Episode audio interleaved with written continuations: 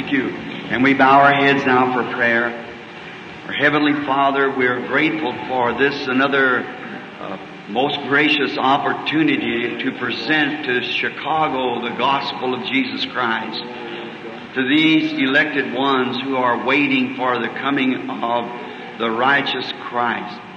We pray, Heavenly Father, that when we leave tonight that our hearts may be like those who coming from Emmaus said, did not our hearts burn within us when he talked to us along the way? We're expecting you to come soon, Lord, to receive us into your great kingdom beyond here where there is no more sorrow or death. Where there'll be no more long prayer meetings and no more praying through with people and it'll all be over then and we'll enter into the joys of the Lord that we, by the grace of God, we feel that we're partakers of through Jesus Christ. Grant these things, Father, and if there be any seed that's been in the hearts of the people and never has come to life yet, may something be done tonight that'll quicken that life, Lord, to a realization of the message of this end time in which we're living. Bless the ministers here in Chicago. Bless the businessman, Father. And tomorrow morning's breakfast, oh God, give me something to say that'll stir those men, their hearts. Grant it, Father. Help us then tomorrow night over at the Lane Tech and Sunday the double service back here. Grant it, Lord. Make souls be saved, people healed, the kingdom of God exalted, Lord. We ask it in Jesus' name. Amen. Be seated.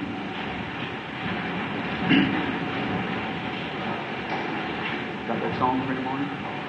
Got that song for in the morning?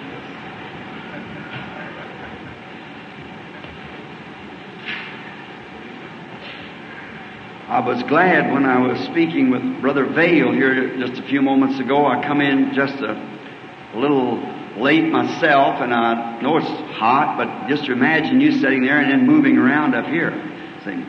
And um, but we're always happy, no matter what condition it's in, uh, to be here. Just think of the days of our Lord down there in Palestine when those sun rays hot and his throat raw, him standing there and real weak and, and preach on and heal the sick.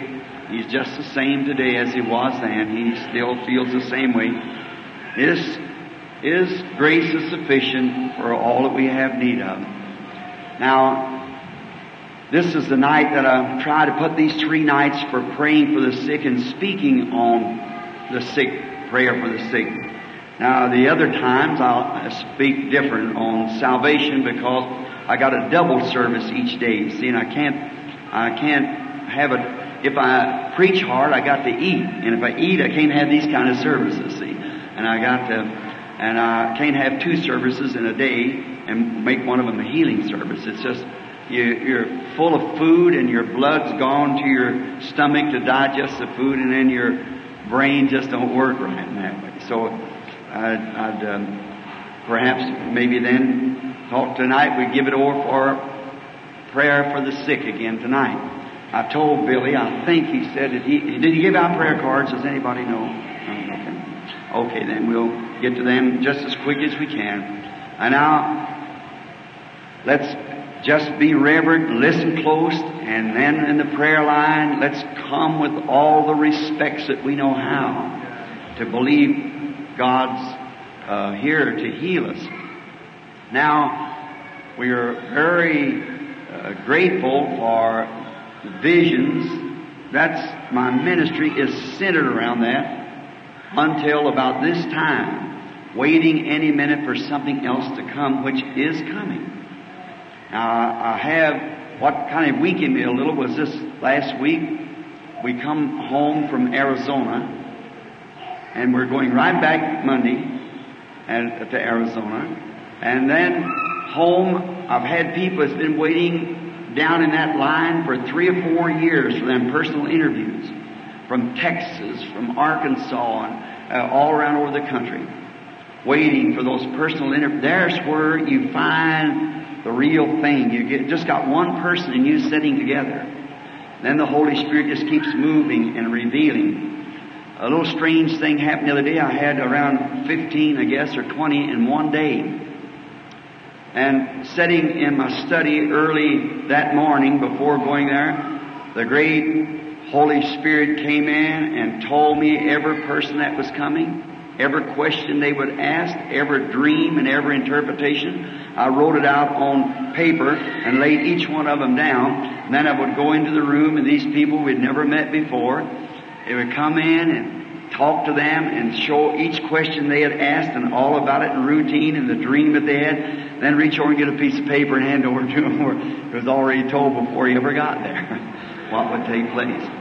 Now, only God can do that. You know I couldn't do that. Anyone knows it's, that a human being cannot do that. We have no way of doing it. That's another paradox, as we spoke of last night. And then to see the accuracy of the Holy Spirit when it tells a certain thing will happen, it's just exactly like that. Now, if any of you hearing about that vision of going up here in the north woods to a place they never known and about that seven foot silver tipped grizzly and that 42 inch caribou and it would be laying, it's laying on my den room floor. Just exactly where it was said, the place it was said, how it would happen, and exactly word by word. How many ever heard the tape, sirs, what time is it just before I went out west? The reason the angel of the Lord sent me out there.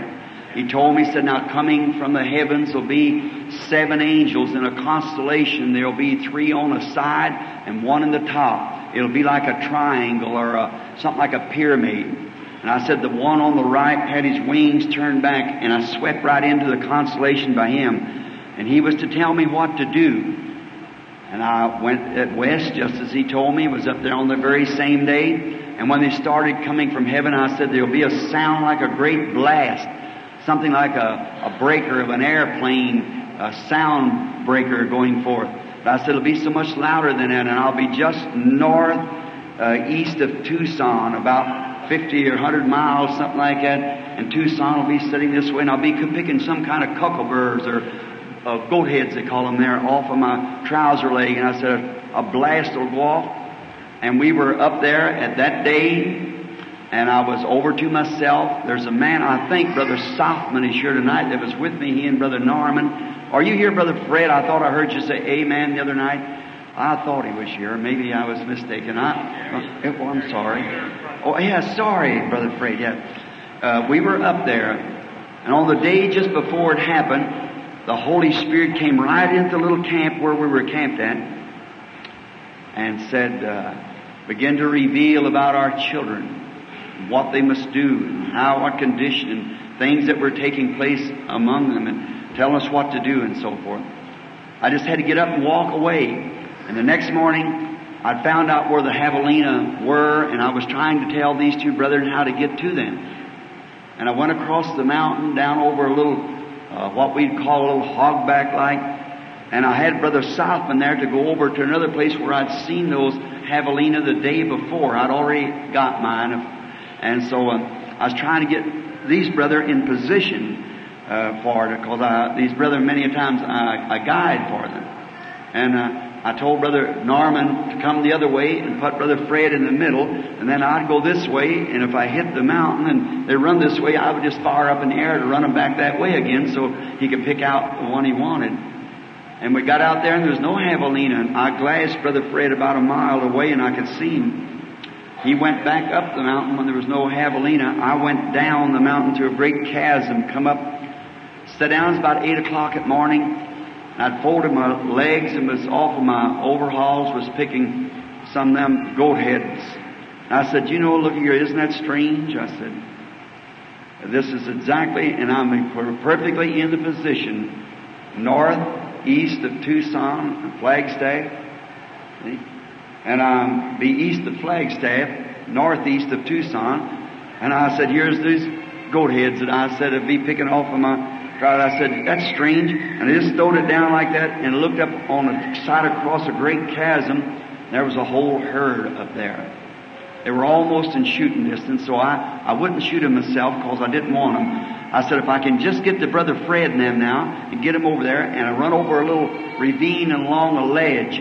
And as I was running along there, all of a sudden, it sounded like the whole country come apart with such a blast, and it scared me till I thought I was wearing a black hat, big black hat, and that just looked like a javelina. Anyhow, I thought somebody had shot me, and it, and it just scared me I jumped up in the air. Just then, I thought, what is this all about? I seen the rocks tumbling off the side of the hill, rolling down. And I looked up. There was that white circle above me there, circling around. Here comes seven angels, come moving down out of the air, pick me up and say, go back to your home to the east right away and bring those seven seals for their seven mysteries, for the complete word is revealed now in these seven mysteries. If you've never heard, if you ever believed I ever said anything in a sermon inspired, you take them tapes of the seven seals. I'm not a tape salesman. I, Mr. Sothmann here sells tapes, him Mr. McGuire, but I don't sell tapes. They take them. And if you ever heard anything, it's really, I can say it's thus saith the Lord. Get those. And you know, not in that time I didn't know it, but cameras from all over the country was taking the picture of that as a white cloud settled down. One on Associated Press, I think your Chicago paper packed it all around. Life magazine packed it. How many seen it in there? That Mister, that's that was it right there. Just exactly what it said, standing right under it when it come down and formed. They said it was way beyond and it's under the country. There's no airplanes or nothing in there. It was too high, 26 miles high, where there is no vapor or nothing. They couldn't have made vapor anyhow, and 30 miles across it. And here it comes settling down, and watch on the right hand side of that constellation. If it isn't, read the tapes or listen to the tape. Sirs, what time is it? About three or four months before it happened. There it is. Even science has to recognize it to be true. They're studying it. They say it's a mystery. They can't understand. The science down there in Tucson are, are trying to understand it, what it is. I thought first I'd go talk to him. I thought, no, it'd be just like that picture of the angel Lord on the picture. They wouldn't believe it. There's no need to tell them. So, but you see, in the face of all of it, they have to know that it's truth anyhow.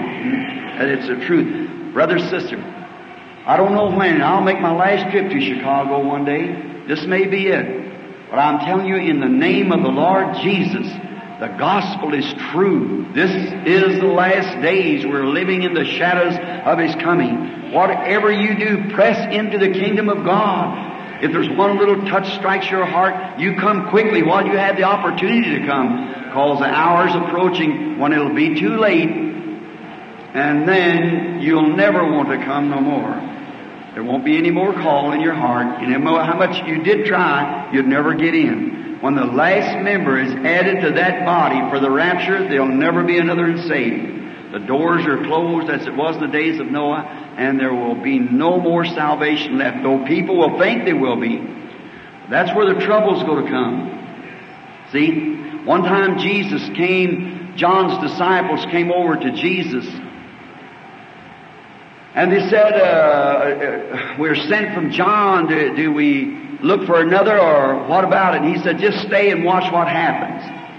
And then, if they went back across the mountain, uh, Jesus watched him. He said, What'd you go out to see when you went to see John? A man, soft raiment? Said, They're in king's palaces. Did you go to see a reed shaking with any wind? Uh, not, not John. And he said, Well, what did you go to see? A prophet? He said, I say, and more than a prophet. If you can receive it, this is he who is spoken of. I send my messenger before my face. Malachi 3. Then speaking of John one time, the disciples said, when he's talked about where he was going up to Jerusalem to be offered up, they said, well, why is it we're taught in the scriptures by the scribes that Elias must first come and restore all things? He said, Elias has already come and you didn't know it. Now look, to those scribes. Can you hear me say amen? amen? Those scribes, even those apostles, that their very last sign was looking for Elias. Let me repeat it. The, uh, the, the very elected, the scribes, and the apostles called of the Lord were looking for the Messiah to come, but Elias to come and forerun his coming. And he come it and did it in such humility and till they even didn't recognize him. And may I say this as my own thought. One of these days, you're looking for a lot to happen that's happening and you don't know it. You're going to say before the rapture of the church. Now, I'm not here preaching doctrine. There's ministers on the platform here that would disagree probably with this. Most all ministers believe that the church goes through the tribulation period for purification. I can't see it. The blood of Jesus Christ is our purification. Nothing. See, I believe that the church, the denominational church, and the sleeping virgin does go through the tribulation, but not the bride. There's a difference between the church and the bride. The bride goes in the rapture. That's where you Church of God of Anderson all got mixed up there, see. Is in that not saying telling you what you did or didn't. I'm not to say that. But just where the way I see it. The first thing you know, you're going to say, Well, I thought there was supposed to be a rapture before the tribulation. The tribulation is going to strike. And what would it be off if you heard say, It's already been, and you didn't know it? There'll be one in the field. I'll take one and leave one. Just somebody come up missing. There'll just be a very, very few in that rapture. That'll be changed. The sleeping bride, the bride that's been taken through the age, she'll come forth first, and then we which are alive and remain shall be caught up with them. Just one here and one there and one over here. At least every day across the world, there's as many as 500 people missing. And what if there's a thousand They'd say, oh well, this woman, she just run off somebody. This preacher, he took some other man's wife and gone, he's gone to glory in the rapture, and they won't know it. Did not he say he would come as a thief in the night? You say, well, if he comes, I'll see him. No, no, just those that's going to see him go to see him at that time. See? Just like that light, like John stood there and saw that, that Spirit of God like a light dove coming down and going up on him, a voice saying, This is my beloved Son. Nobody heard it or saw it but John. Okay? And when that rapture takes place, it'll be a change, and the first thing you know, that change, then we're caught into them and gone away, and the sleeping virgin, it moves right on just the same and thinking everything's going fine, and they're already gone. It's already happened, and you knew it not. I don't say it'll be like that, remember. I'm not saying the Lord tells me to be that way, but I believe it's so close at hand, it's possible. I don't want to take any chance. I want to be ready. I want everything ready. I, I, I don't want to ever wait laid aside whether how it comes. Probably the way we got it all drawn out will be different. It always is. And what he's we have it planned. He, his first coming was that way, and his second coming will probably be the same thing. Let's pray now. Let's be sincere. Chicago, you know, I'm a southerner. I'm used to hospitality in the south. You got a big city here. A big, great big city with five million people in it. But I don't know of any big city in the world that's really, from the people over, is as friendly and nice as people in Chicago.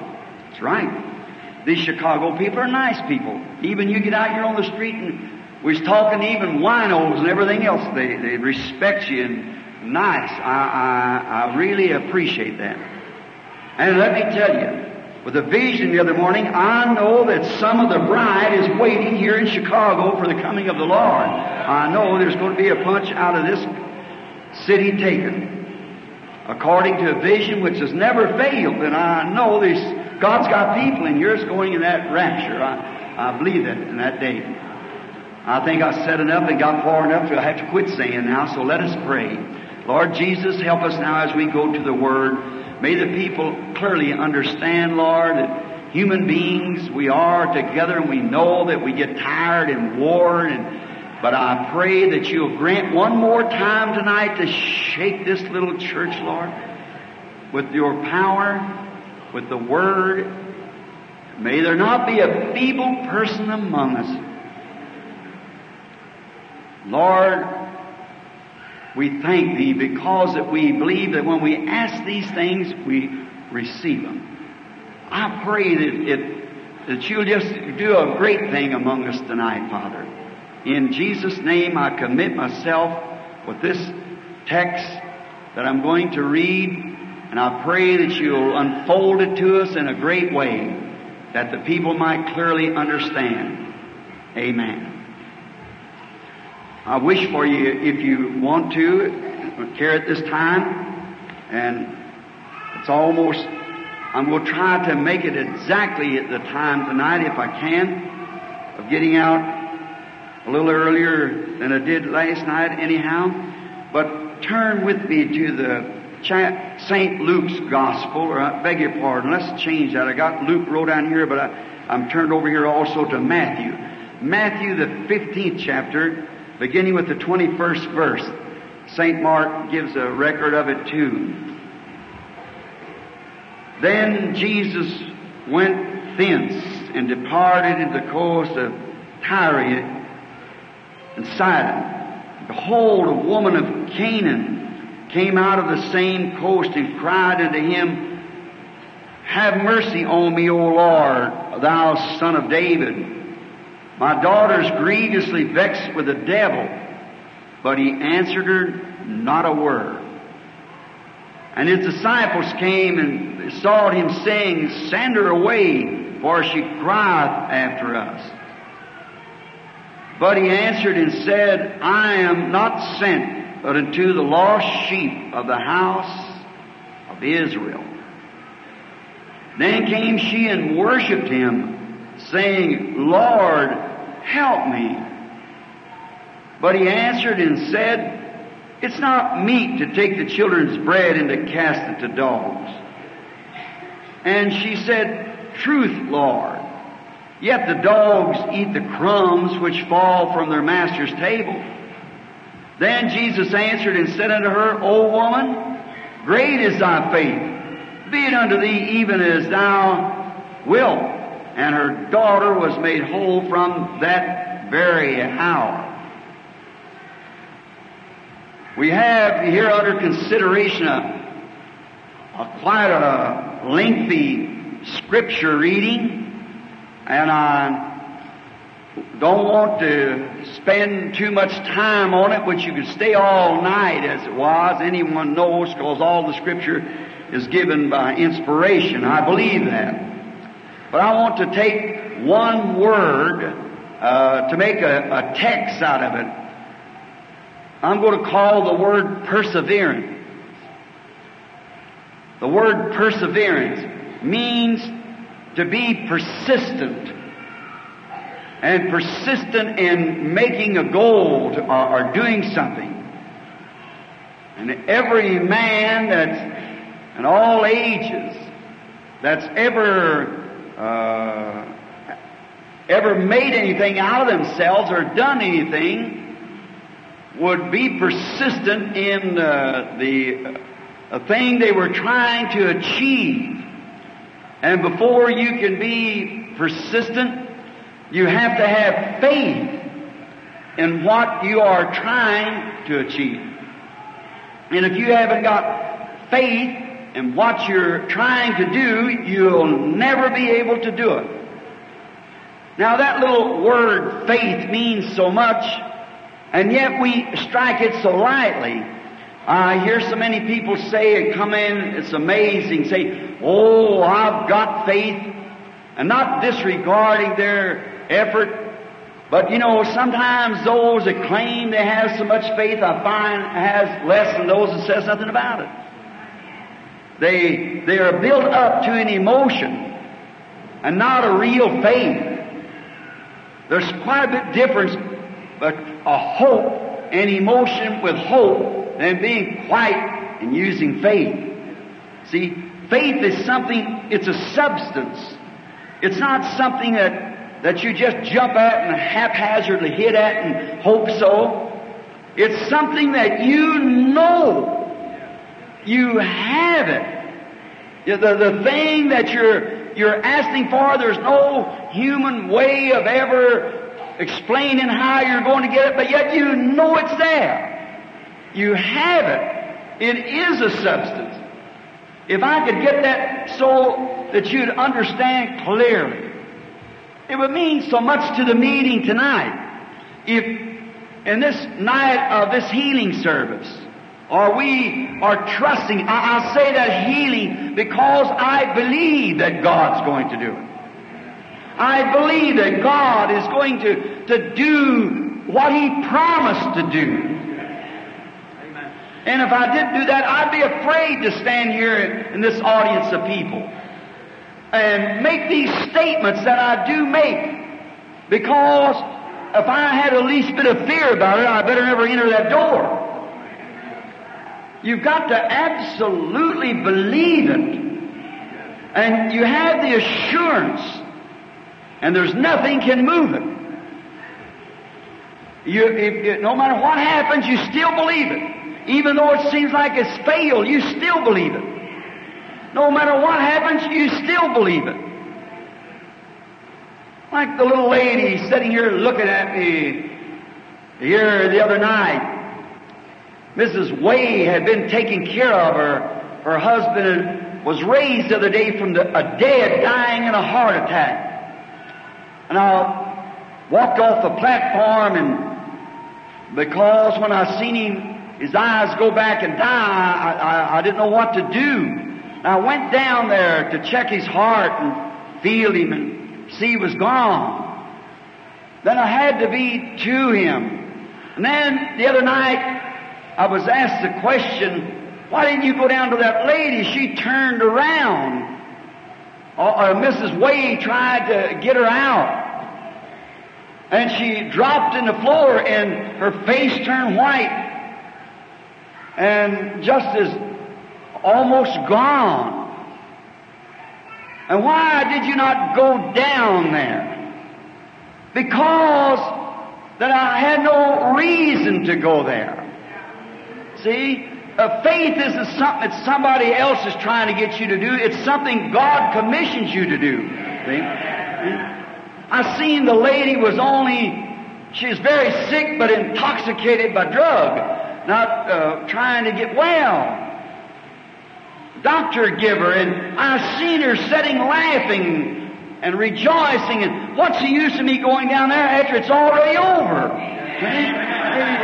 And someone said, "But Mr. Wade would have he would he would have laid there." But we had to go do this. But when the woman was back outside, uh, yet the vision come, and she's sitting here tonight fine, laughing last night. See, you, you got to know, and you cannot know until you have faith, and faith produces that know. So faith is that know. Faith is that thing that says it. Now, now when we see this uh, perseverance, any man that's trying to achieve anything has been persevering. For instance, George Washington is called the father of this nation. One night he prayed all night in the snow. And when the real, genuine, first-blooded Americans that had taken their stand upon this ground and the great economy that they had in common was at stake, and there was about 70% or more of those American soldiers standing out there didn't even have shoes on their feet. Their feet was froze and wrapped in rags. But yet, they had a leader that they believed in. And that leader believed in the leader, God. And he prayed until his clothes was wet up to his waist, kneeling in the snow. And there was a frozen Delaware between him and where the British was taking their, their picnic at the other side. But the frozen Delaware didn't stand in his way. Neither did his opposition of his frozen soldiers and their feet frozen and the ice in the river he was perseverant. He had faith that God was going to give him the victory, and he, the Delaware couldn't stand his way. And he achieved the purpose, although Three musket bullets went right through his coat, but it never touched him. He was persevering. He had heard from God. And he had faith that what God had told him was the truth and nothing could stop him. If every sick person in here tonight could just have faith in God like George Washington did, your Delaware, it stands before you tonight, would have to melt away. Some way you'd cross it. No matter what your opposition is, you'd still cross it. You'd be persistent. So persistent that cancer, tumor, whatever it is, would never be able to stand there because you'd cross over to the promise that God had given you. Man can only be persistent uh, after they have um, have heard from God. Faith is only based on the Word of God because faith comes by hearing the Word of God. Noah, in the the opposition that he preached in in the days of his time in preparing the ark, after he heard God tell him that he was going to destroy the world with water, that sin had heaped up so high that he couldn't stand it no more, he's going to wash the world off with water. And there was not a bit of water in the skies. But yet, Noah was persevering in the time of critics no matter how much people told him it can't happen, nor knowed it was going to happen. Because, and being perseverant, he never just said, well, I laid the foundation of the ark. I, I guess I, that, that'll be enough then if the science has already proved uh, I'm on the wrong grounds.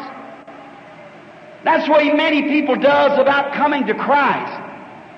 They lay the foundation of believing on the Lord Jesus and accepting Him as personal Savior, and maybe going on to Christian baptism. But when it comes to following on through to the baptism of the Holy Spirit, somebody explains it away for them. That's the reason that that seed fell over the wayside, or it fell on stony grounds. But the man and woman who has faith that God, that Christ is the same yesterday, today, and forever. That His Word is just as real now and ever promised just as true as it ever was. There is no minister, nobody, nobody can explain it away from them. They're perseverant. They climb on until they achieve what they purpose to do. There is no way to explain it away from them. They believe it. Moses. He did the same thing. He, would, he had forgotten the vision and the feeling of the people. But when he met God in that burning bush, and he seen that that was God's Word. See, Moses had just come up under good teaching, his mother, and had been taught the way of God. But when he got up there and met this person that his mother had taught him about, you see what I mean? Many people take the Bible and understand it intellectually perfect. But that's, that's not it. That's not what we're talking about. No matter how well you can explain it, you've got to meet the author of it personally. Then's what brings faith. For the author lives in you after you're born of him. Moses met the author. I am the God of Abraham, the God of Isaac and of, of Jacob. And I remember my promises, and I've come to send you. Amen. I'm sending you to deliver them. And notice when he performed his first sign, and it seemed like it failed because he had a lot of impersonators. Uh, the Egyptians could do the same thing that he did. But you see, Moses, after he had met God in the burning bush and know that he was God, it didn't make any difference how many more impersonated it. and what kind of a character they was that did it, Moses knew that his was genuine, that it come from God. He just stood still in the face of Pharaoh, and then his snake eat up the rest of them. That's the way people do today. They maybe, if they're not sure, if they're worked up on some emotion, and they see somebody else get off on the deep end of something and go on, then they think, well, maybe mine, but, but that man who really meets God and knows that he knows what happened, it, it's God. Certainly. No one could explain it away from him. David, a little ruddy fella, he wasn't big enough to carry firearms or sword rather in that day. His shield, he was, was too little. He happened to be what we call the runt. And his father couldn't have nothing for him to do. His brother's a big, strong, strapping man, so he thought he could get David a job, maybe herding some sheep.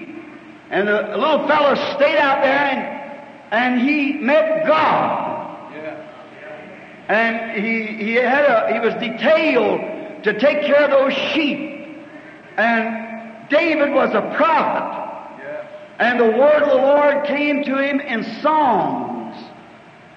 And Jesus said, Have not you heard uh, in the Psalms how things was predicted of him, you know? And David was a, a prophetic songwriter. And while he was out there looking up and hearing the wind pass through the mountains and down through the cedars, he rode to the shady green pastures and still waters and so forth, inspirationally. As he rode in at night, watching the stars and the moon and, and uh, how nature worked, God visited him. And he knowed uh, there was God. And one day a bear came in and got one of his sheep. And the sheep meant a lot to him because he had learned to love that sheep. And he, he loved it. And so when the bear come in and got one, David's heart began to burn when he heard that little sheep cry. And God had sent him to watch those sheep. And so when the bear caught the little lamb and it started crying, David all at once remembered that the God that made the mountain was his God. So he puts a rock in his little slingshot and went after this big grizzly and he struck the grizzly and down he went. Then when he come back, he was happy because he won the victory. And then a bigger trial come in, a lion, which is far more fierce than the bear would be, he's more game. And if I had time, I'd like to break those animals down and show you the great parable in there. And the lion come in and grab one around. So if God could give him victory over the bear, he sure could give him victory over the lion. Oh, if God, who can give me victory over myself, amen, can surely give me victory over the disease that's trying to take me from His. God that can save me and make me something that I'm not. When I'm not a Christian, can make a Christian out of me by believing His Word. Then we find that He got the bear, and finally the great showdown come when there come a, a great big grizzly bear, bigger than any of them. He was a man of a giant. And David knew that with God he was more than a match for him. No matter how big the opposition was, with God he's more than a match. Yet the littlest man and most unequipped man, not a fighter, a kid, uh, not an armor, just his, his bare body. Not a shield over him, but a piece of sheepskin wrapped around him.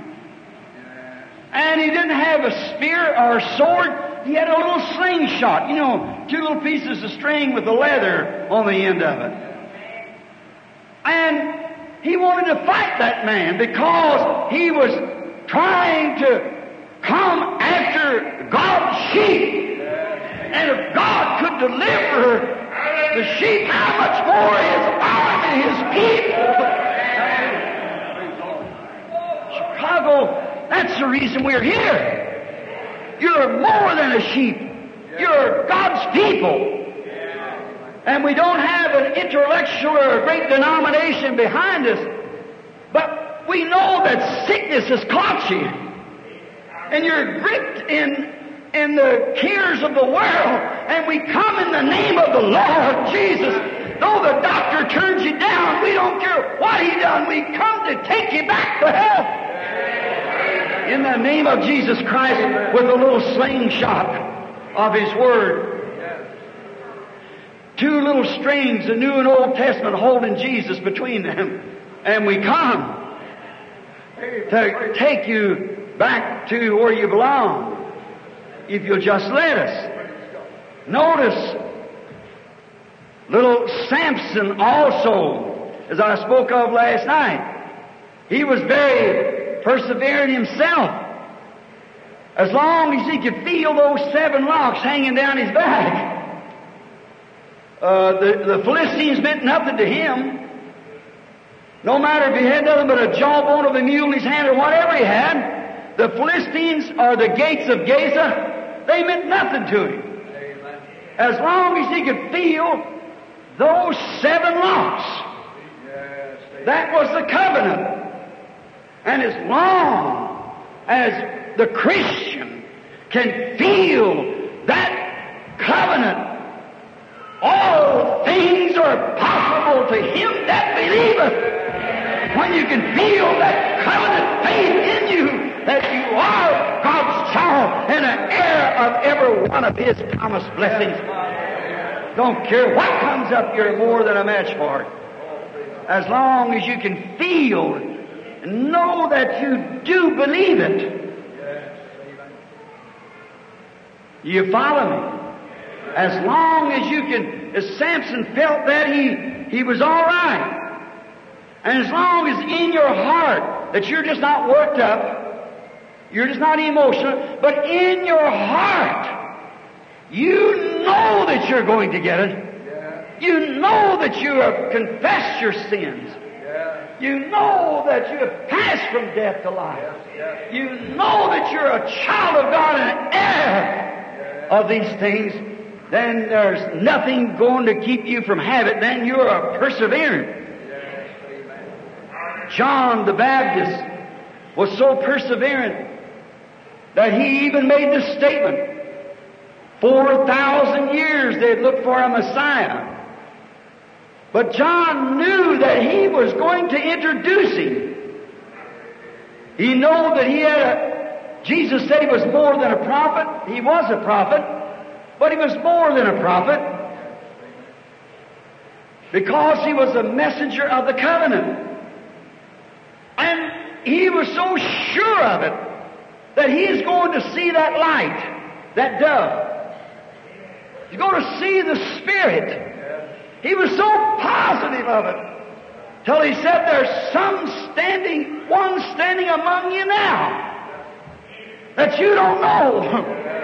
I'm not worthy to lose his shoes, but he'll be the one that'll baptize with the Holy Ghost and with fire. God, he was a prophet. And more than a prophet, and he knew his charge. He knew that God had commissioned him. And there was no fear in his heart. Though 4,000 years in the midst of a bunch of howling mob of critics making fun of him and saying he was a wild man trying to drown people, that didn't stop him a bit. Somebody might say, John, aren't you afraid that it won't happen? How could it fail when God said so? God told him, upon whom thou shalt see the Spirit descending and remaining upon, He's the one that's going to baptize with the Holy Ghost. John knew it. He wasn't afraid of failure. That was his charge. That was his commission. So he could be very, persevering, very persistent. No matter nothing's going to bother him. There wasn't enough devils out of torment could take him. Hallelujah. He was commissioned to do something. And heavens and earth will pass away, but that word will never fail. He said, I'll see. Now, faith had anchored. He had heard like Moses in the wilderness, where prophets are, are molded. He had heard God tell him, You're the voice of one crying in the wilderness. I can point to the scriptures show you your commission. You're the one that Isaiah said 712 years ago. There'll be a voice of one crying in the wilderness. They said, Are you the Messiah? He said, No, but I'm the voice of one crying in the wilderness. Prepare the way of the Lord. Make his path straight, and he knew that he was going to do it because God said so. Faith! Then he was persistent. The rabbis and so forth come out and said, You mean there'll come a time that the daily sacrifice will be taken away? A man will take the place and so forth? He said, There's coming one that will take the place and he'll take away the daily sacrifice. He will be the lamb. And as he turned to look, he said, Behold, there he is! There's the Lamb of God that takes away the sin of the world. Right in the midst of his sermon because God promised him. No matter what they say, well, they'll throw you in jail. The Ministerial Association will kick you out. You'll not have any fellowship. There's no cooperation. Didn't make John any difference. He was perseverant. He had a message. Somebody must hear it. Now, of his entire group, I don't think he got about 12, but he got something. When he got the power of God on him, then the Lord began to move on him. Now, the Lord Jesus is the same yesterday, today, and forever. When we can see the commission of the law, then you can be perseverant. My, this little Greek woman, she had heard of him. She had never seen him, but she just heard of him. She had heard of his fame. Well, we hear the same thing. We hear of his fame. We read of his fame. We see his fame. And faith cometh by hearing. Somehow or another, faith finds a source that others don't see. When you are predestinated to a certain thing, you can look right at it because your faith is declaring it and others know nothing about it. Faith finds that source that you can't see. Because others are looking at it from observations and so forth, and they're looking at it presuming, and the word presume is to adventure without authority. And Moses never went down into Egypt presuming that God was with him. He went down into Egypt knowing God was with him. You don't accept your healing thinking God will do it. You accept your healing because God's already done it. He promised it, and your faith says it's so, and nothing else can wipe it out. Now, His Word is a sword, the Bible said. In Hebrews 4.12, it said the Word of God is a, sharper than a two-edged sword. It discerns the thoughts that's in the heart. That's what the Word does. Now, the only thing that can handle this sword is a hand. And the only thing can handle God's Word is faith. If the Word is a sword, then faith holds it, grips it. And when people are dueling, like if the two men meet and with these knives they're, they're dueling, that's you and the devil trying to get you to doubt. Now your sword that you got may be ever so good. It's a million times better than his. I'm going to tell you, his is not even a sword, it's a stick. But yours is a sword. But if the hand that holds that sword is weak, the stick can overcome it. But no matter how little this hand is, if it holds the Word of God with faith. There's nothing going to do it. It can put anything down.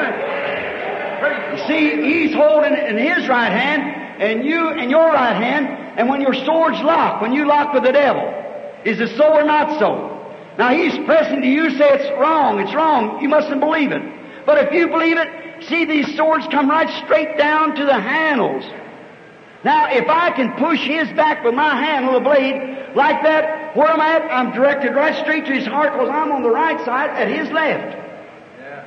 And then when I'm pressing with faith, with the word, Satan, Jesus Christ commissioned me to do this.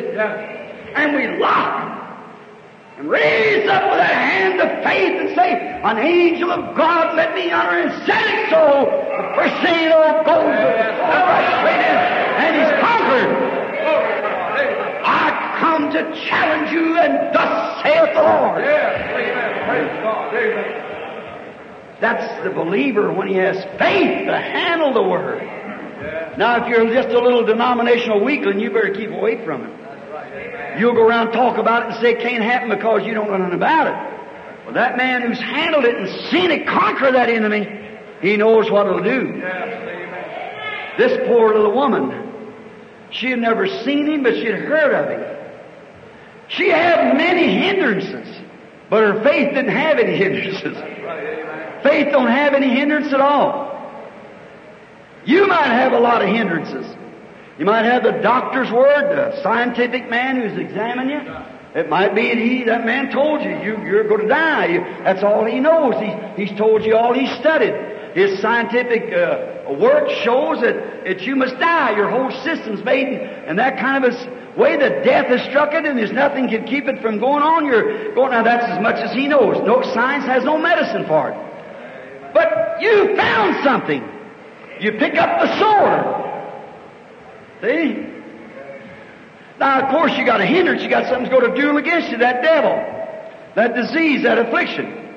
But when you strike the tip of swords with that devil yonder and say, It's thus saith the Lord, He revealed it to me, and I am healed. Oh, my.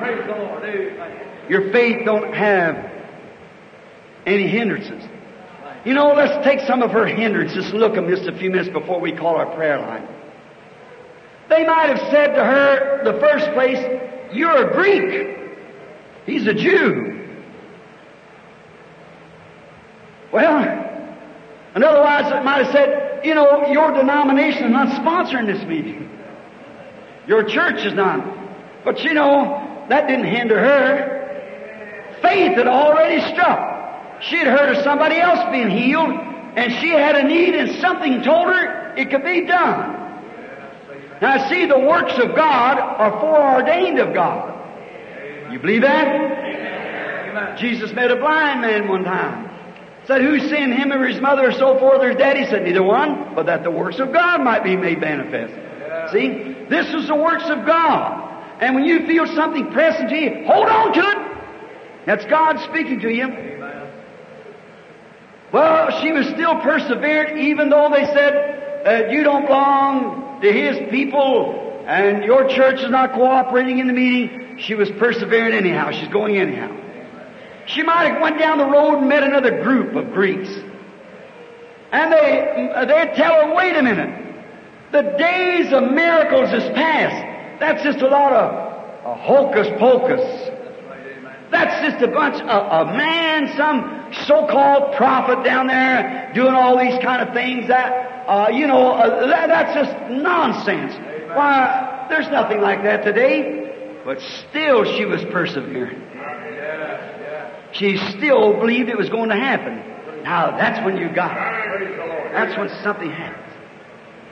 She might have went on down the next corner. She met her husband, and her husband said, "If you go down and associate yourself in that group, I'm going to leave you." Well, she, he can leave if he wants to, but she's still persistent. Mm-hmm. she's persevering. She's got a need, and faith's already anchored. She knows it's going to happen. On down the next corner, she met a bunch of people and said, You know what? You'll be the laugh of the town. If you go down there to ask mercy for your daughter and you'll find out it's no more than some others has asked and didn't get it, no make any difference what the others did and whether the others was laughed at, she was still persistent. She knew what was going to happen. She, she believed it. She had heard of him. And she knew if she could ever get there, what was going to happen. Now, we might have went out the corner and met the pastor and he said, you'll be put out of your church. if you go, look at the hindrance that poor little thing had. And remember, she's a Greek now, not a Pentecostal. and here she goes down and they said, you'll be put out of your church and still she was persistent. She was perseverant in making a difference where she lost her husband, she lost her friends, she was a laughing stock of the town, and whatever taken place, or even was put out of her church or what more, faith had caught hold. She was perseverant. I like that. Now a lot of people think that's all they have to have. As long as you get to Jesus and come where he, He's in the meeting, well that's all that's necessary. It used to be that the churches, when I first started on the field, they would sit and wait and almost cry until the Lord come on the scene, and then, oh my. Down here in Illinois, there's a little place called, oh, I forget where it's at. Now, one of my meetings down here years ago where the Chicago Tribune here packed an article that there's 27 ambulances set around the little hotel. One night walking to the platform, laying about a 30 minutes foundation and asking the people and challenging them to believe it. And with one prayer from the platform, after the Lord had revealed Himself that He was, there wasn't a, there wasn't a person in a wheelchair, a cot, deaf, dumb, or blind nowhere. Every one of them was healed in a moment. Praise God. Praise God. Durban, South Africa, we seen 25,000 blanket natives healed at one time with seven van loads of crutches and sticks and boards that they packed them on come down the street and those people walking behind and singing Only Believe. Praise God. Praise God. Hallelujah. Faith. Get away from your, your thoughts. Think His thought. See, think what He thinks. You say, Brother Branham, I, I, I, I think you ain't got no thought coming. Amen. Let the mind that was in Christ be in you. Then you'll recognize the Word. Amen. Notice, when those people sat and wait, when the Lord moved in and done something, oh my, they just got up and walked away. But you know, it seems like today they've seen so much of it, and now the Lord comes, well, shows Himself among us. We say, blessed be the name of the Lord. He sure can do it. Brother Branham, uh, I'm going over to Oral Roberts next week and have him pray for me. So and so, if this don't work tonight, I have, that's just about the attitude. See, the people are not perseverant.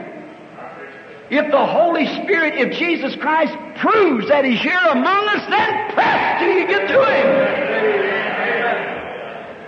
Like the little woman with the blood issue, all of the different things that taken place and all the adversaries in her way, she just pressed right on through till she touched Him. If this church tonight would do the same thing, would press through every scale of unbelief, would lock swords with the devil and his unbelief and press through to know that you're a child of God and an heir to these things and Jesus Christ standing present to show you that He's with you to keep His word. Be perseverant to let nothing stand in your way. I'm just wondering if faith really anchors, could anything stand in your way? That's right. Amen. You don't get it. If you really got it, that would settle it. That's all. See? This woman here, our little Greek friend tonight, that we have here before us as a text.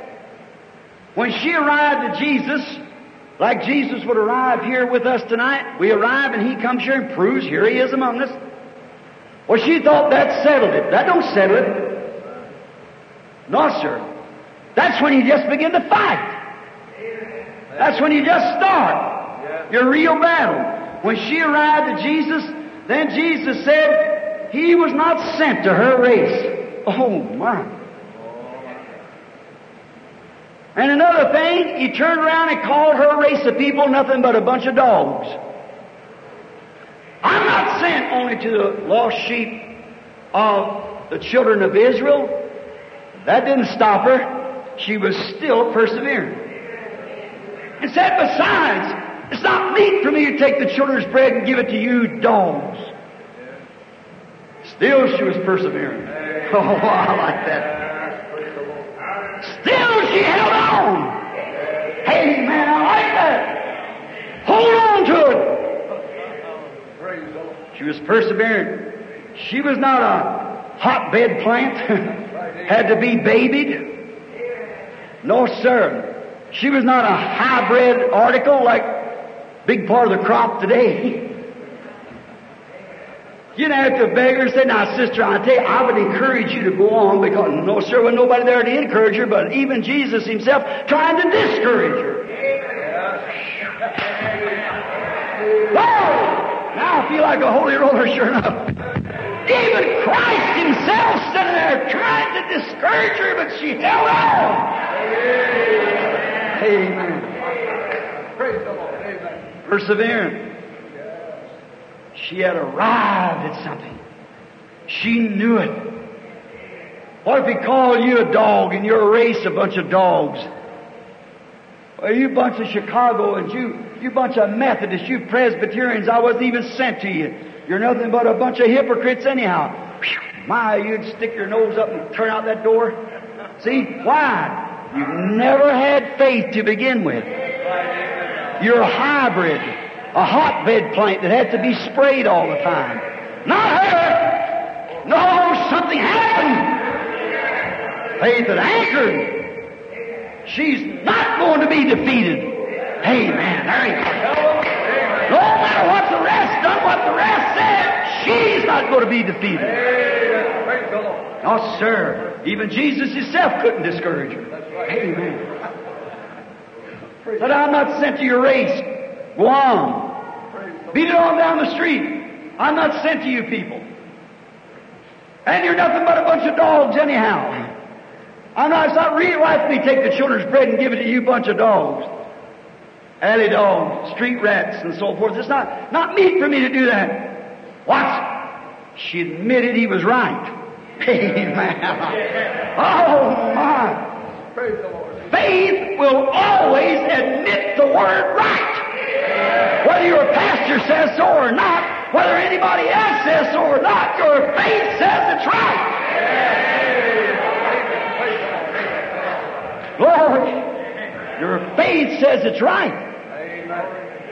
So what she was called even by Jesus Christ, the one she come to, and he rebuked her. And look at his disciples. The man was with him in his campaigns. Said, "Oh, Peter! Get out of here! You're annoying us. Don't bother our master." That didn't stop her. No, sir. Nothing's going to stop her because she's got faith. It's going to happen anyhow. She admitted he was right. I'm nothing but a dog. I, I don't deserve anything. But Lord, let me bring something to your memory. I'm not after the bread. I just want a few crumbs. The trouble is now we don't have people humble themselves to get some crumbs. I didn't get in the line. That don't make any difference. I just come to see if he's the same yesterday, today, and forever. I'm after some crumbs. Oh, how different she was from now. Remember, she had never seen a miracle. She was a Greek. She had never seen a miracle. Yet she was persistent because something inside of her told her she's going to see one. She was like Rahab the harlot. Rahab the harlot, she didn't say, now bring Joshua up, you spies. And let me see how he wears his clothes and what kind of a manners he's got. And let me see whether he's handsome or not, or how he combs his hair, if he's a well-groomed man and everything. Remember, that was kind of her line of work, you know. She was hunting handsome man. She was a street harlot.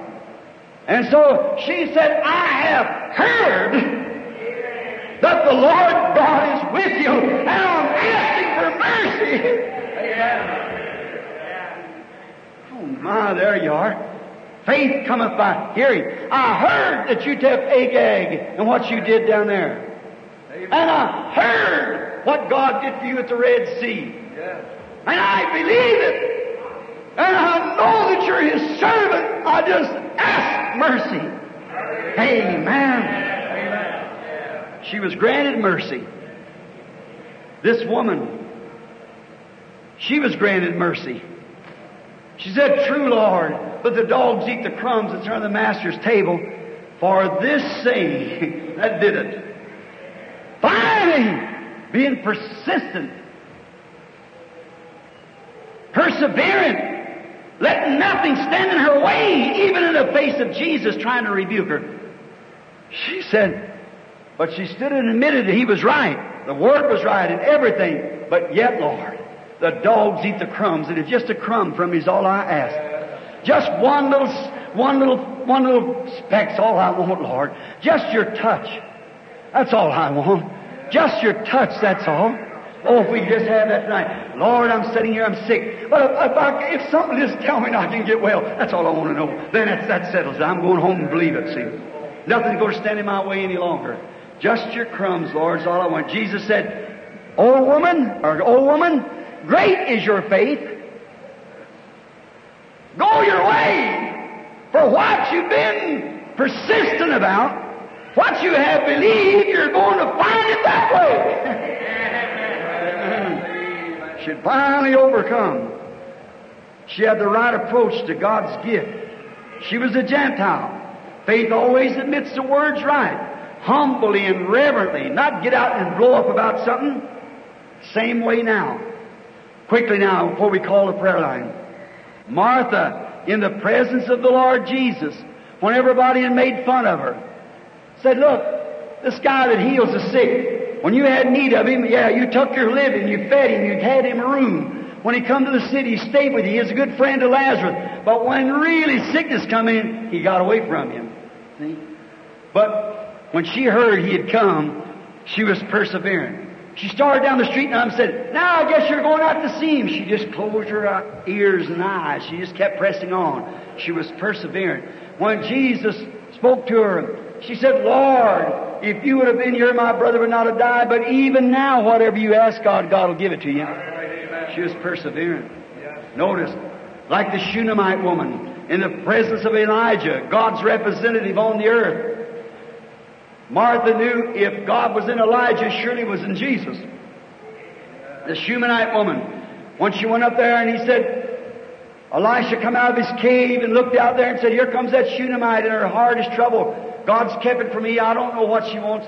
Said, Is all well with thee, with thy husband, with the child? She said, All's well. Watch her when she told her servant, Saddle this mule and go straight forward and don't stop. Persevering. Just keep going. Some of them say, Hey, stop a minute. I want to talk to you, Liddy. Nothing doing. I, I got to get over there. That's all there is to it. I got to get over there. I got to find out about this. And then when the, he said, well, I'll tell you, I'll send you anointed cloth. I'll send you this stick and you go let, have it laid up on the child. That's very good, as prophet of God. I, I, I think that's very fine. But as your soul lives, I'll not leave you. I'm going to stay right here until I find out. Amen. Yes, amen. Perseverant. Sure she's perseverant. Elijah thought, well, get rid of her. Might as well gird up my loins. And here he went. Perseverant. Their faith had hold of the Word. How little Micaiah, that little uneducated uh, woodsman back there, could stand before those 400 prophets and speak their contrary to them. Why? He was persevering. They said, well, the, that great big head bishop stood up there these horns and said, The Lord God spoke to me. Oh, my. The head of the association. Said, The Lord God spoke to me and witnessed by 400 of these men here that thus saith the Lord. And the man was sincere. Now, but Micaiah stood. He said, But I saw Israel scattered like sheep having no shepherd. So he walked up and took his hands and smacked his mouth as hard as he could. Said, Which way went the Spirit of God when it went out of me? If you know all about this thing, said, You'll understand one day. Ahab said, Well, now, that's what the, the association said. Notice now, he'd never get in a man under such circumstances as that. But he knew his vision was right. He had faith because his faith said exactly what the Word said. Amen. So he is persevering. Now I look up to the national authority. There stood Ahab, said, put him in the inner prison and feed him bread and water of sorrow. And when I return in peace, he said, I'll, I'll take care of this fella. Look at him persevering yet. Oh, great Ahab, maybe I was wrong. Oh, Bishop, maybe I was wrong. No, no, not him. He had anchored. He saw a vision, and his vision was with the Word. He said, if you come back at all, I'm a false prophet. Amen. He was persevering. Amen. Certainly he was. Praise the Lord. The blind man that I spoke of a while ago, he could ar- argue theology with them. He know nothing about it. They could say, well, so and so said so and so and so and so. He said, I don't know about your theology, but this one thing I know where I was blind, I can now see. His father and mother never had that kind of faith. They said, oh, they'll put us out of the synagogue. So you asked him, he's of age. Brother, there wasn't nothing wrong with him. He said, it's a strange, said, I'm no theologian. I cannot argue your scriptures that you're talking about. But you said that you know God healed, but this man you know not whence he come from. Now it's a strange thing that a man can come here and can open my blinded eyes and you the leaders of religion and don't know from whence he comes. Brother, he was a theologian in my book. He, he had he had an argument the rest of them couldn't settle, that's all. How? That you say you don't have no record of his, his, his coming, you don't have no record on your book of his schooling, where his education come from, or you don't know from whence he come, and after the man to give me my sight. Pretty good argument, wasn't it? Yes, sir. Philip, when he stood there and seen Jesus of Nazareth tell Simon what his name was and his father's name, he was very persistent. He had a self-starched friend that he wanted to tell about, and he went and found Nathaniel. When Nathaniel's standing there before the members of his church, and the high priest and the Sanhedrins and all of them standing around, when Jesus looked at him and said, Behold an Israelite in whom there's no guile. Oh, I better shut up now. Be careful. There stands the bishop. There stands the gentle overseer. There stands the pastor. There stands all my relation. I better keep still and just act like I don't know about. Mm-hmm. See? No, no. Something happened. Philip had showed him a seed. He said, Rabbi! They stand there and say, This man's Beelzebub. Don't listen to that. He's a fortune teller. He's a devil. Don't listen to him. But Philip quickly, or Nathaniel, recognized him as a rabbi, a teacher. Yeah. Said, Rabbi, when did you ever see me?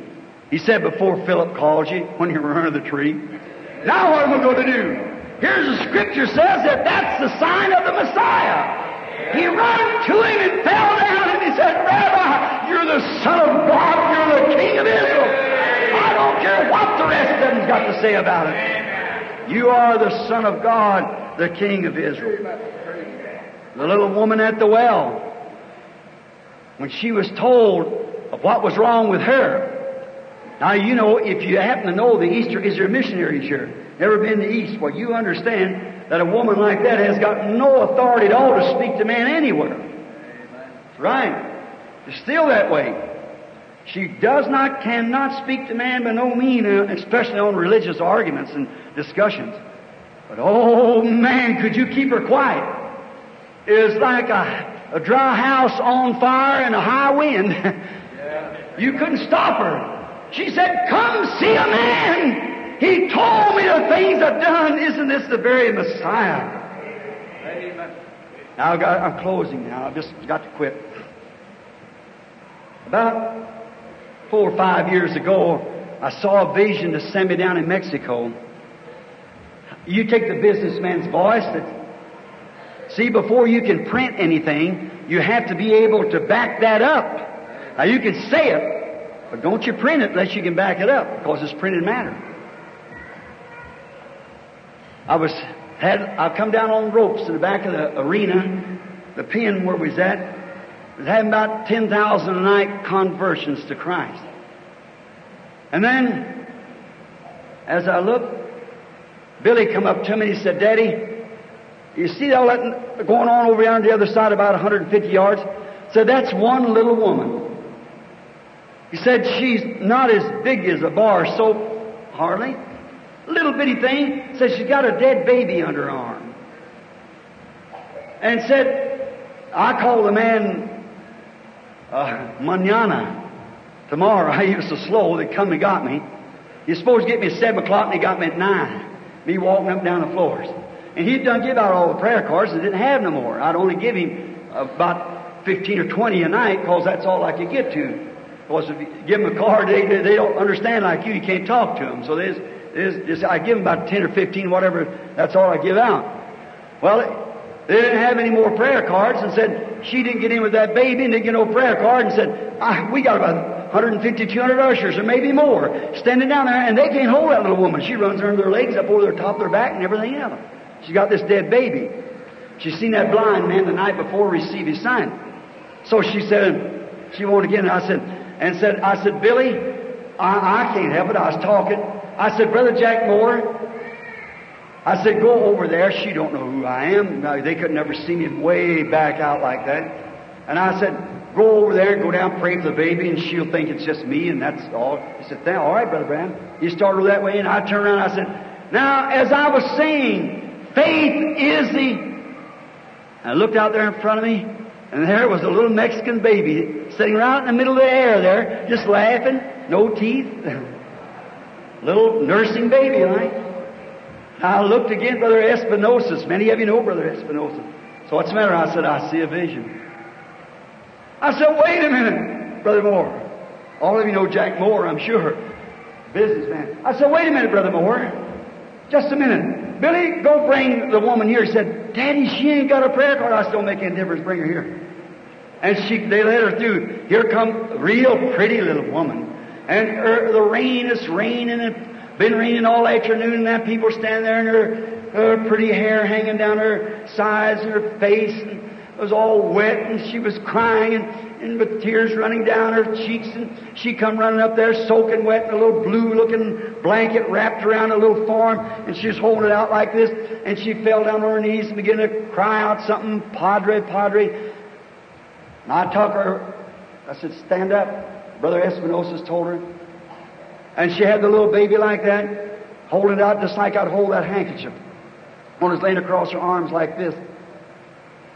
And I said, Heavenly Father, I don't know whether this is the baby or not. I just saw a little baby and thinking maybe this was it, being this happened the way it has. I, I lay my hands upon it and ask for life to return in the name of the Lord Jesus. And the little baby let out a kick and began to scream as hard as it could. And, and I said, Brother Espinosa, don't you say anything about that now. Don't give that to the businessman or any of them until you get a signed statement from her doctor. And the doctor signed a statement that the baby died with pneumonia in his office that morning at 9 o'clock, and this is pretty near 11 o'clock at night. Been dead all that time. Why? She was persistent.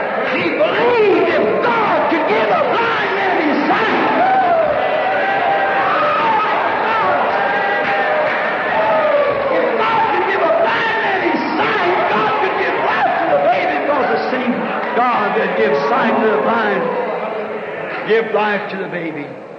Why? She was persevering. 300 ushers, nothing could stop her. She was determined because something anchored. She had never seen any of these things that you all see.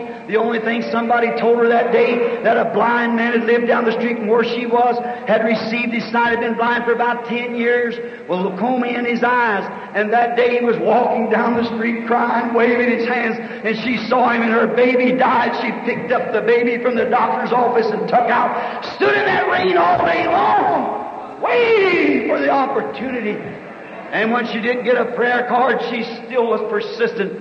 She didn't know that she was a Roman Catholic. The only thing she knew that she had to get to some man. Now, you know better than that. It's not the man you get to, it's the Christ that you get to. It's the Lord Jesus Christ that you get to. All her faith was in her priest because he was a God to her. But tonight, no man is your God but Jesus Christ, and he shares the same yesterday, today. Hallelujah. Let's be persistent as we bow our heads. Lord Jesus, I pray that you help us now. Just a word or two from you, Lord, ought to just do something for these people.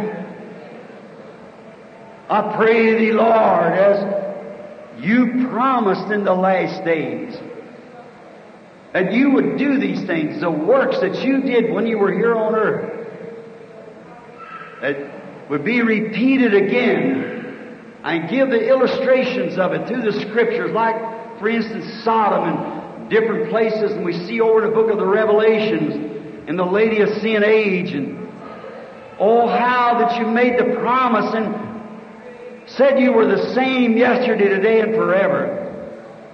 And we see it by pictures when the mechanical eye of the camera will catch mysteries in this last days that man cannot explain. God, may men and women tonight who are suffering and sick here, may they be persistent and get to the Lord Jesus at this hour. Go home rejoicing, healed. We asked it in His name for His glory. Amen. Now, I still am late. But I'm thinking this. This may be the last meeting we have together. I may never see you again. You may never see me again until we cross the river. And we all may cross before morning. Remember, this nation is weighed in the balance. We'll get to that when I go to preaching, see. Notice, we don't know when it'll be. So, Paul preached all night one night this same gospel. The Lord honored his work when a little fella fell dead like Brother Way did the other morning. You're sitting right here before me now. Paul laid his body over this boy and his life come back to him. It's the same thing he did to Brother Way. It shows that the same God, by the same Word, by the same Spirit, does the same thing. He's the same yesterday, today, and forever. Then if He's here, now look, there's no man can heal you because you're already healed. Something has to happen in you to tell you that it's for you. And then be persistent. Let's see, what was them cards we give out with A's? A's? Or you just finished giving out the rest of the A's? All right. Where did we start? With ones. What? We started, had 15, I believe it was 1 to 15. 1 to 15. Let's start somewhere else along. And let's start from 75, 80, 90. Let's go to 90, 75 to 90. Pick out a little group in there and start from there and then get as we go on from there. Let's start from there, see if we can get as many as we can pray for. Let prayer cards 75 to 90 stand first. That'll give us 15 to start with. We'll see what the Holy Spirit leads. Uh, bring them over here to the right, if you will. 15 to 9. Or wait, beg your pardon. What did I say? 75 to 75 to 9. 16 of them. It'd be 16 now. 75, 90, right. 75 to 90. That'd be 16 people. All right. You help me, Brother Vayle. Now, if, They're coming. they're there. If you can't get up, why, you sit to get help there. All right, Brother Vayle, if you will. I want, how many in here that hasn't got prayer cards? And you know Jesus Christ can heal you. Raise up your hand and say, I, I want to accept it. I, I believe.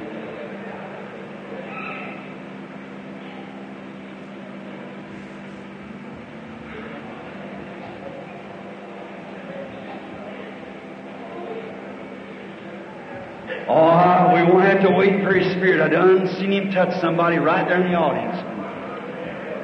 Amen. Four missing. Four cards are missing. Between 75 and 90.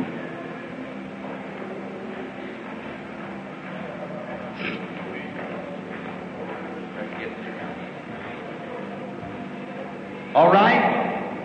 Many out there, how many way back in the back believe? Way back towards the back. Way up in the balconies around. Just say, I believe. Raise up your hand and say, I believe.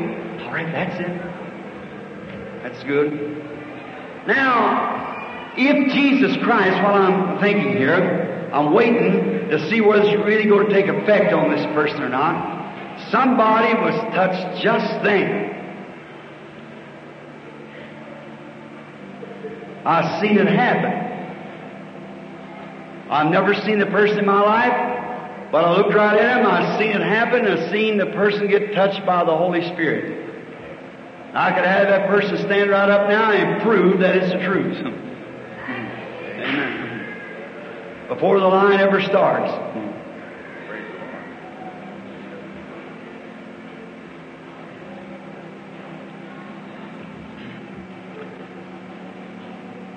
She's still praying. She put her handkerchief up to her mouth, sitting right back there. She's got spinal trouble.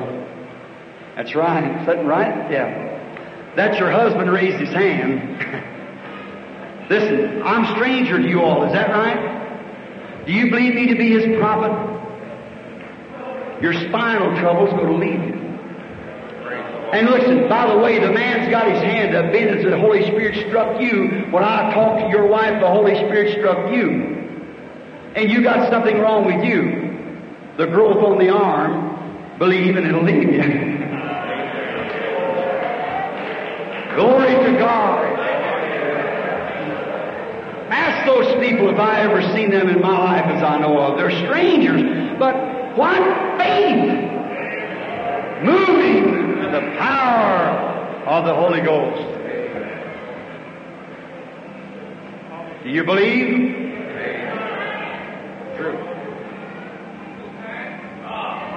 Amen.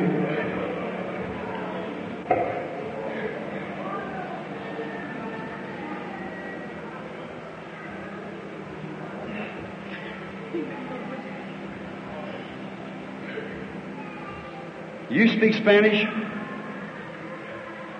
Turn around and tell that little girl she can't speak Spanish, can't speak English back there. She's got something wrong with her chest. Turn around and tell her. Jesus Christ heals you, sister. Yeah. She couldn't even speak English. I seen her talking Spanish. Now it's got another lady sitting in front of her really excited and she can't speak English. She's Spanish and she's got something wrong with her stomach. Sitting in front. You believe with all your heart your stomach trouble leaves you and you can go home and be well. Amen. God is the healer. See a striker? They had to tell her in Spanish before she realized she can't understand English. Look at there, people that can't even speak English, but just what they're seeing, they, they can pursue and feel the Spirit.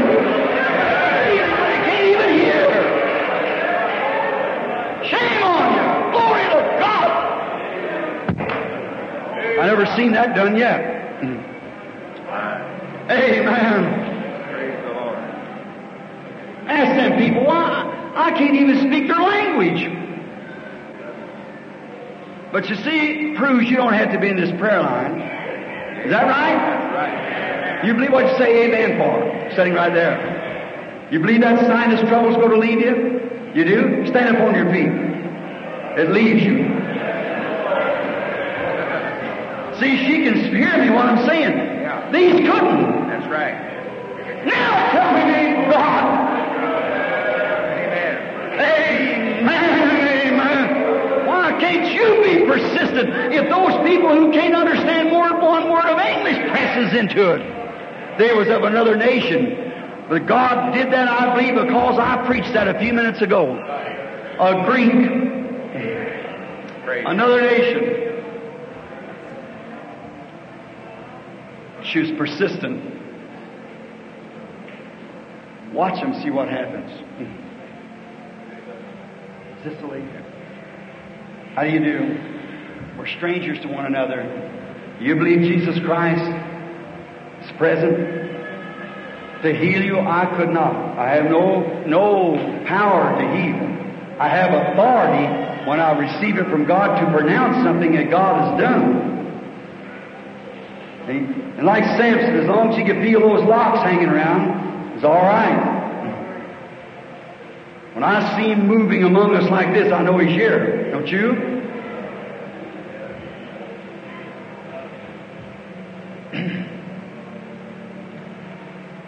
I see you vomiting. You're having vomiting spells. You're worried about your overweight. Then you've got a growth on your body, under your rib. That's right. Had quite a time getting up here, didn't you?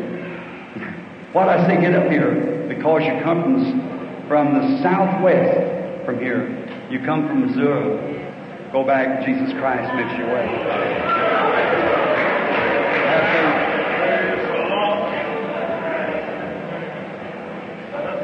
Another woman, colored woman, don't know her, never seen her, but she's there's someone coming here, another another race coming one to another, white and colored race. We're all of one blood. You believe the Son of God raised from the dead, and He commissioned His church to do the same thing that He did? You believe that? That church cannot die. Upon this rock I'll build my church. The gates of hell cannot prevail. What was it? Spiritual revelation. If God can reveal to me by His Spirit, you're standing here, what's wrong with you? Just same as He told that woman at the well. That makes Him the same because you're, we're both human beings. Is that right? Now you're very nervous about something, you're worried. Your mind's all tore up. You've been told something it's got you alarmed. That was that you got a tumor, and the tumor is in your head. That is right. And they're, you're up for an operation, but they're a little scared about it because you got a weakness in your heart. That they're afraid to take the operation because of the weakness of your heart. Jesus Christ strengthens your heart. You believe Him? He can heal your tumor. You believe Him? Then be persistent. Go and believe it.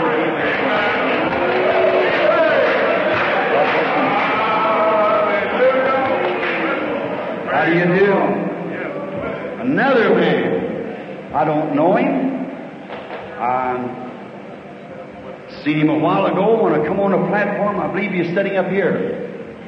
First time I ever seen you in my life, as far as I know of. All right? Now you're here for some reason. If I, this spirit that's upon me, that, that pillar of fire and light and so forth has been tough, if that's of Jesus Christ, it'll bear a record of the Word. If it doesn't, then it's not of Christ. But you're convinced that it is. You are. And you're suffering with a nervous condition, hemorrhoids, that's bothering you. And you're trying to get to see me on something special. It's a spiritual condition. You're a minister. And it's about your church. I heard that come from you. What you think of that? You said he was a minister because he's sitting on this platform. You know I don't know you, don't you? Do you believe me to be his prophet? Yes, amen, I do. Then Reverend Donaldson, you can go back to your home and believe and you get well and everything will be all right for you.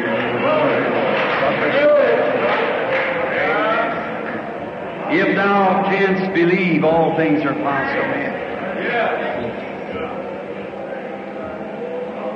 Do you believe? You believe me to be His servant? You know that I cannot do these things? But you believe that He is doing them. It's Him that's doing them. You believe it.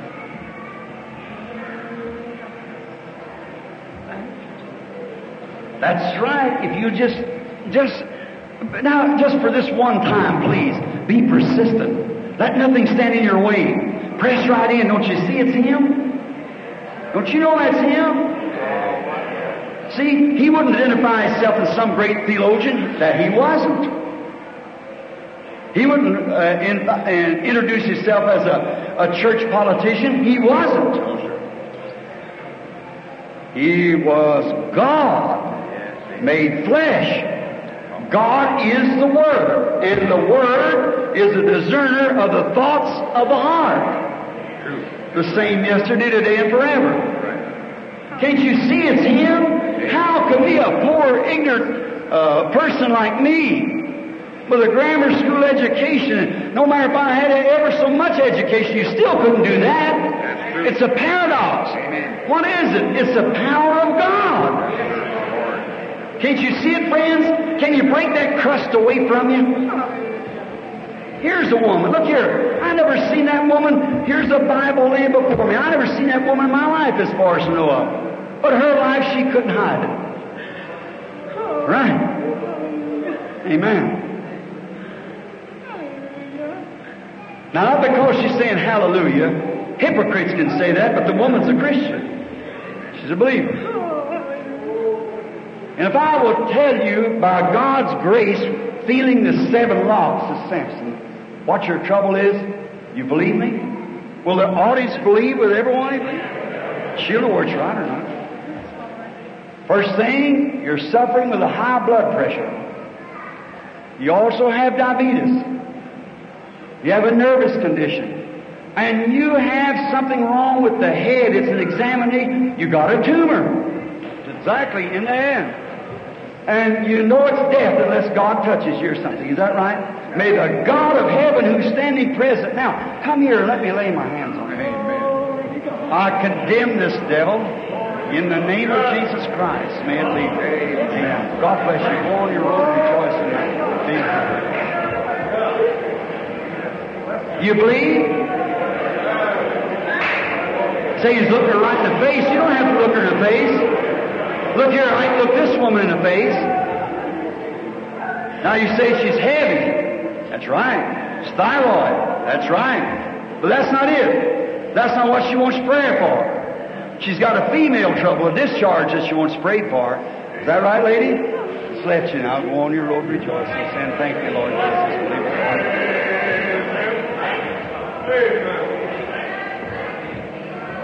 Just believe. Anemia? You believe that God can heal you? Just say, Thank you, dear Jesus. Go right on your road saying, Praise God and believe. Praise the Lord. Look good and strong.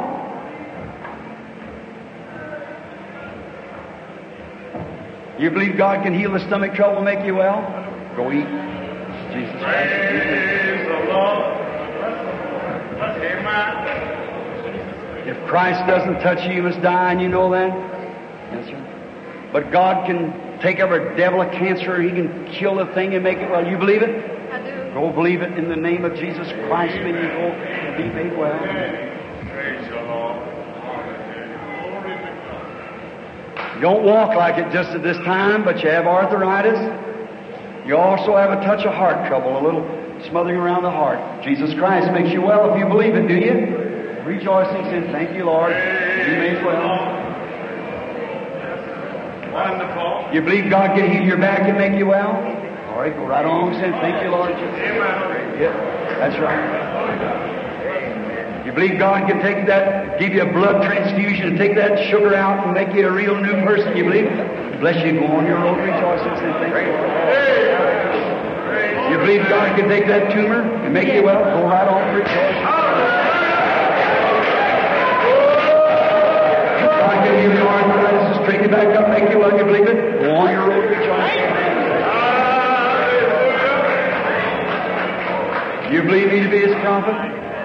I don't know you. God does know you. You're sick yourself, but your big interest is in somebody else.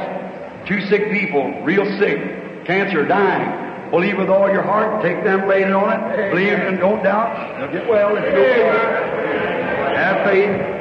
All right, sir. I believe you're one of the ministers that sat on the platform here. As far as knowing you, I don't. Jesus Christ knows your heart. He knows what's in man. Do you believe that? If God will tell me what your trouble is, then are you ready?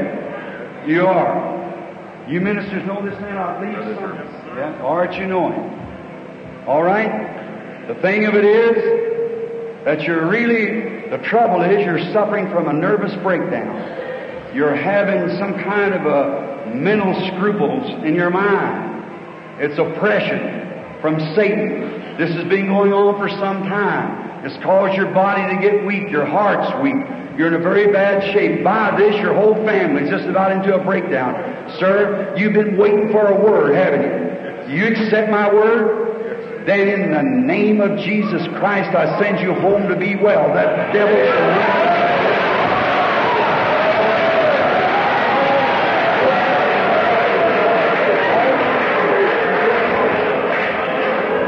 Are you believing? Do you believe? Now put your hands over on one another. Now I want you to pray with me. Lord Jesus, your great divine presence, there's no one could doubt. Everyone knows that you're here. Glory to God. They know that it's you now. Let them be persistent. Let these, Lord, who these miracles, a whole line full of them, 16 here in the line and a group out there in the audience, above anything that any man on earth could do himself. No earthly man here could do these things except God be there. We know it. How perfect, how exact. I pray thee, Father, to let the people see this and let them be perseverant now. They have their hands on one another and in their hearts is beating high. The royal blood of Jesus Christ by faith flowing from one to another. And now, Lord, hear the prayer of your servant. As your servant, I condemn every sickness, every disease that's in the divine presence of the resurrected Christ. May the devil lose his hold. May each soldier now with his sword locked against Satan's doubt, with a persistent faith, rise pressing that sword until it strikes the innermost part of that devil and drives him completely away. Pray in the name of Jesus.